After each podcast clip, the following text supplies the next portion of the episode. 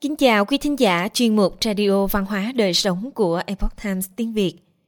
Hôm nay, chúng tôi hân hạnh gửi đến quý thính giả bài viết do Lâm Phương Vũ biên tập có nhan đề Phụ nữ thời nay học được những gì qua sách nữ giới của Ban Chiêu. Bài được Minh Phương biên dịch theo bản gốc từ Epoch Times Hoa ngữ. Mời quý vị cùng lắng nghe. Một cuốn sách nhỏ với mong muốn lưu lại cho hậu thế một bộ hành xử quy phạm đạo đức của người phụ nữ. Đó chính là nữ giới. Cuốn sách với những chuẩn mực cho người phụ nữ trong lập thân xử thế, được người đời ca ngợi và truyền tụng. Thời đại dù biến đổi, những lời dạy bảo trong nữ giới vẫn còn giá trị cho tới ngày nay. Thời xưa, người phụ nữ trong quá trình trưởng thành cần học rất nhiều tri thức và kỹ năng – nhưng hiện nay ít ai dạy chúng ta rằng trước khi bước vào hôn nhân, cần phải đối mặt, gánh vác những điều gì. Do đó, nhiều gia đình hiện đại gặp phải không ít vấn đề trong hôn nhân. Tình trạng này còn gây ra những hệ lụy tiêu cực, hình thành những vấn nạn nhức nhối trong xã hội. Vậy tìm hiểu văn hóa truyền thống có giúp ích gì cho người phụ nữ khi bước vào cuộc sống hôn nhân? Triều nhà thanh có nho sĩ đã biên soạn bộ giáo nữ di kinh thu thập các văn thư viết riêng cho phụ nữ, gồm nữ giới, nữ huấn, nữ luận ngữ, khuê phạm, vân vân. Trong đó, cuốn sách nữ giới được đặt ở vị trí đầu tiên và là cuốn sách hoàn chỉnh đầu tiên viết cho người phụ nữ. Cuốn sách không những có ảnh hưởng rất lớn đến người dân đương thời, mà còn là nguồn cảm hứng cho các cuốn sách viết về phụ nữ sau này. Vào triều Minh có bộ sách Nữ Tứ Thư – chúng ta đều biết. Tứ thư bao gồm bốn cuốn sách, đại học, trung dung, luận ngữ, mạnh tử. Giảng về việc học của người quân tử.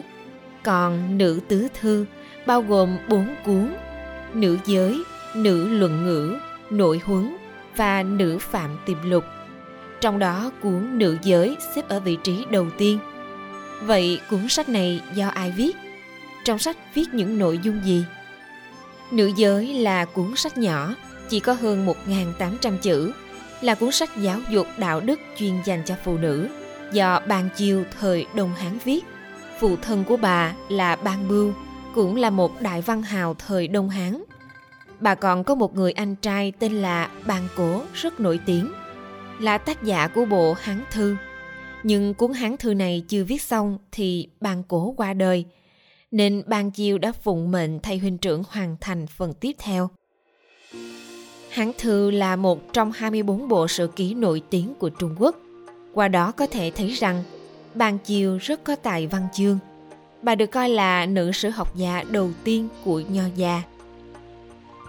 Vào thời Hán Hòa Đế, Đặng Thái Hậu vô cùng khen ngợi đức hạnh và chí hướng cao xa rộng lớn của Ban Chiêu đồng thời ngưỡng mộ học thức uyên thâm của bà nên đã triệu bà vào cung để dạy kinh sử cho hoàng hậu và các phi tần.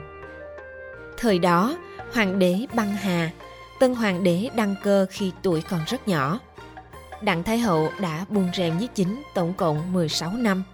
Bà thường xuyên mời ban chiêu đến thương thảo sự vụ triều chính, hiển sách lược trị nước.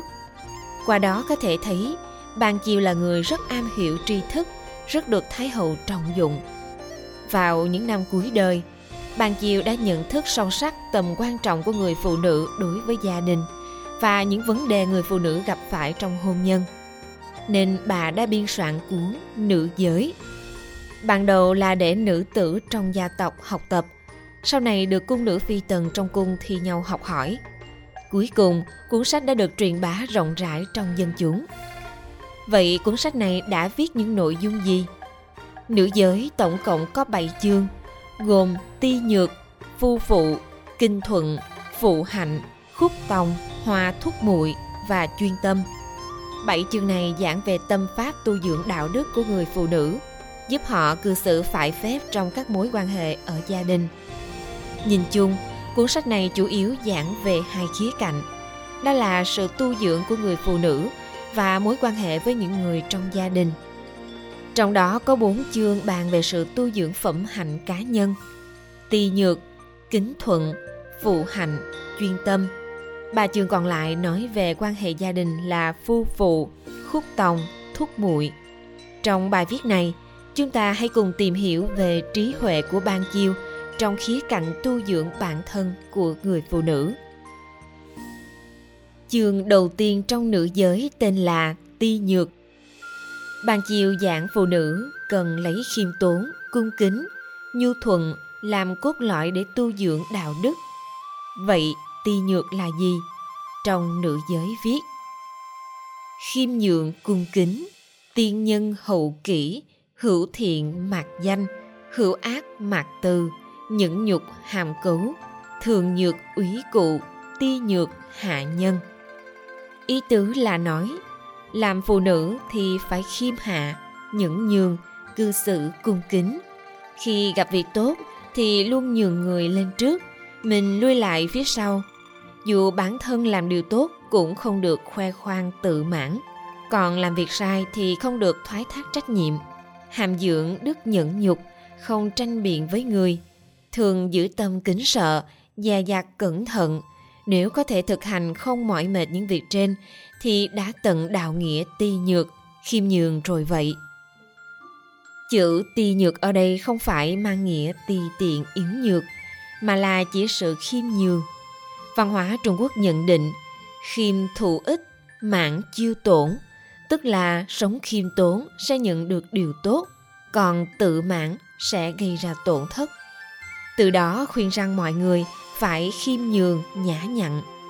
Văn hóa Trung Quốc cổ đại đều nhìn nhận rằng trong quan hệ giữa người với người cần làm được ti kỷ nhi tôn nhân, tức là hạ thấp bản thân và tôn trọng người khác. Ví dụ người xưa thường gọi người khác một cách tôn trọng nhưng lại gọi mình một cách khiêm tốn. Gọi vợ người khác là tôn phu nhân, gọi vợ mình là tiện nội, gọi con trai của người khác là hổ tử và gọi con trai của mình là khuyển tử. Gọi tác phẩm của người khác là đại tác còn của mình là chuyết tác, vân vân. Trong văn hóa Trung Quốc, phàm là quân tử đều rất khiêm tốn, nhã nhặn. Người phụ nữ thì càng cần kính cẩn, nhún nhường. Chúng ta hãy xem Ban Chiêu tự nói về bản thân như thế nào. Bà có thể biên soạn hán thư, chứng tỏ là người học rộng tài cao, kiến thức uyên bác. Tài năng của bà còn được Đặng Thái Hậu tấm tắc khen ngợi – được mời vào trong cung giáo dục quý phi, cung tần, thậm chí còn bàn luận chuyện quốc gia đại sự với Thái hậu. Dù giỏi giang là thế, nhưng khi nói về bản thân, bà lại xưng. Bị nhân ngu ám, thụ tánh bất mẫn, mong tiên quân chi dư sủng, lại mẫu sư chi điển huấn, niên thập hữu tứ, chấp ký quy ư tào thị, ư kim tứ thập dư tại hỷ trích nữ giới. Ý tứ là nói tại hạ ban chiêu kém hèn chẳng tường sự lý bẩm sinh lại không thông minh cũng chẳng có tài cán gì. Nhờ ân đức của tiên phụ che chở được nhậm chức nữ sư dạy học năm 14 tuổi được gả vào nhà họ Tào, ngày ngày cầm chuỗi quét nhà cho Tào gia, đến nay đã hơn 40 năm. Từ lời mở đầu đơn giản này, chúng ta cảm nhận được Ban Chiêu bản thân là thầy của Thái Hậu, nhưng lại khiêm tốn như vậy, thực khiến chúng ta lấy làm hổ thẹn. Trong xã hội hiện nay, chúng ta cũng bắt gặp rất nhiều người, mặc dù rất thành công, có công lao hiển hách, nhưng vẫn rất khiêm tốn. Tục ngữ có câu, nước ở vị trí thấp mà thành biển, người biết hạ mình mới trở thành vua – hay như câu núi Thái Sơn không từ chối đất mới có thể trở nên to lớn, sông biển không che dòng suối nhỏ mới có thể thành sâu. Một người càng khiêm tốn, kính nhường, nhã nhặn thì càng được mọi người yêu quý. Bạn Chiều rất thông tuệ nên sớm nhận ra đạo lý này. Do đó đặt tên chương đầu của cuốn sách là Ti Nhược để nói về đức tính của người phụ nữ. Một thứ hai về phẩm hạnh của người phụ nữ có tên Kính Thuận, cũng là chương 3 trong sách Nữ Giới.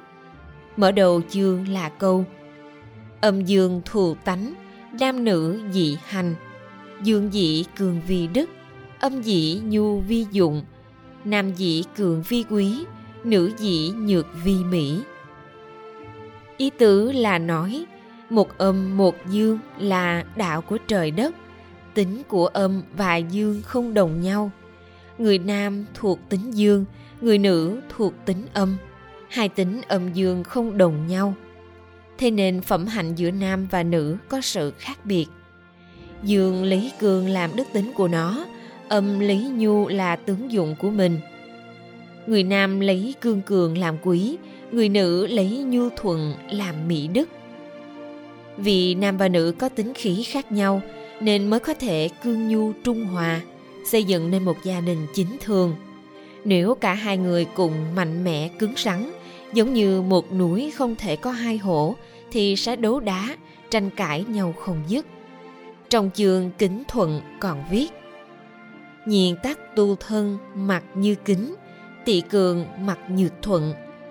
Ý của câu này nói rằng, đạo tu thân của người phụ nữ không gì hơn chữ kính. Để tránh sự can cường không gì bằng chữ thuận. Thế nên cung kính và nhu thuận chính là đại lệ của người phụ nữ. Nền tảng văn hóa tốt đẹp này đã nuôi dưỡng thành những người phụ nữ vừa ôn nhu dịu dàng, vừa thùy mị nết na bất kể họ là tiểu thư khuê cát hay con cái gia đình trung lưu, văn hóa trung quốc cũng chịu ảnh hưởng sâu rộng từ các quốc gia khác.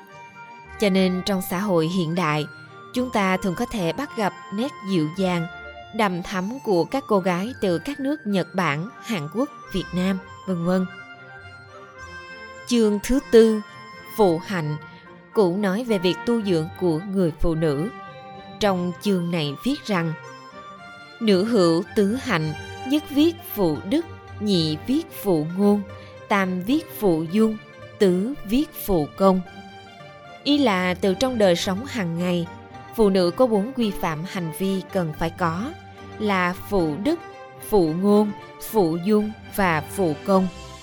Có thể thấy công dung ngôn hạnh được coi là tứ đức của người phụ nữ. Vậy phụ đức là gì? U nhàn, trinh tĩnh, thụ tiết chỉnh tề, hành kỹ hữu sĩ, động tình hữu pháp, thị vị phụ đức.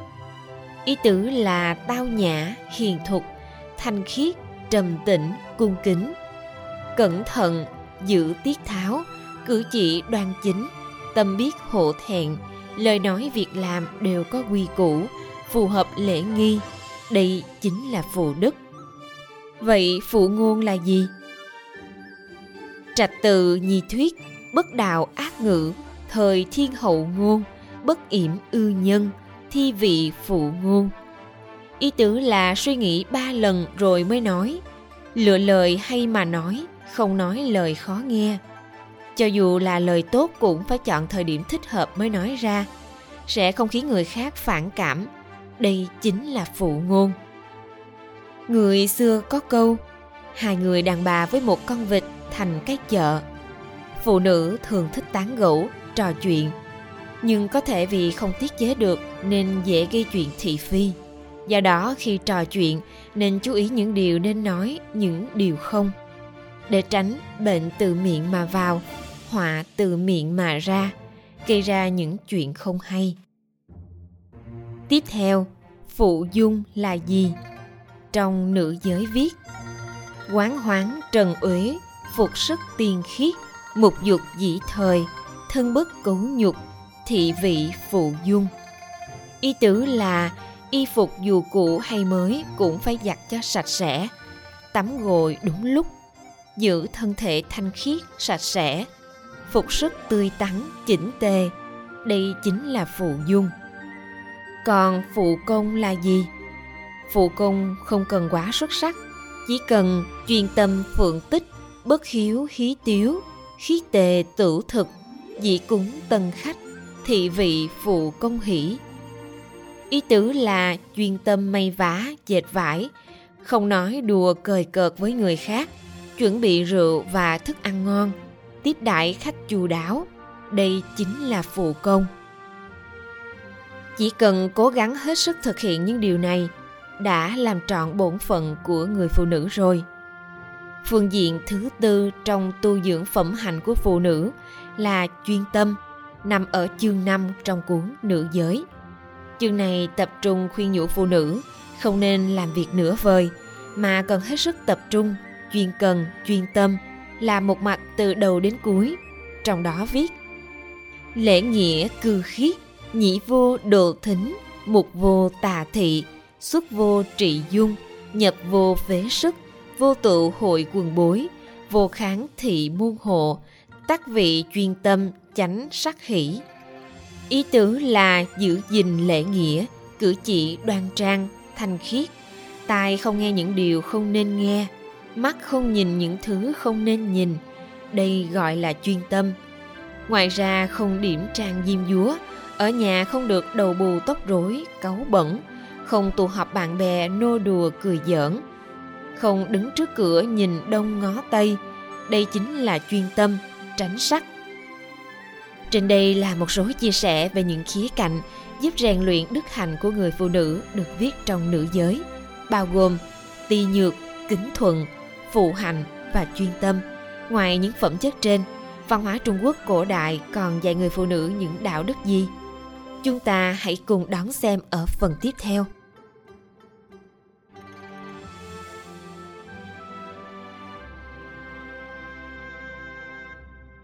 Quý thính giả thân mến, chuyên mục Radio Văn hóa Đời Sống của Epoch Times tiếng Việt đến đây là hết.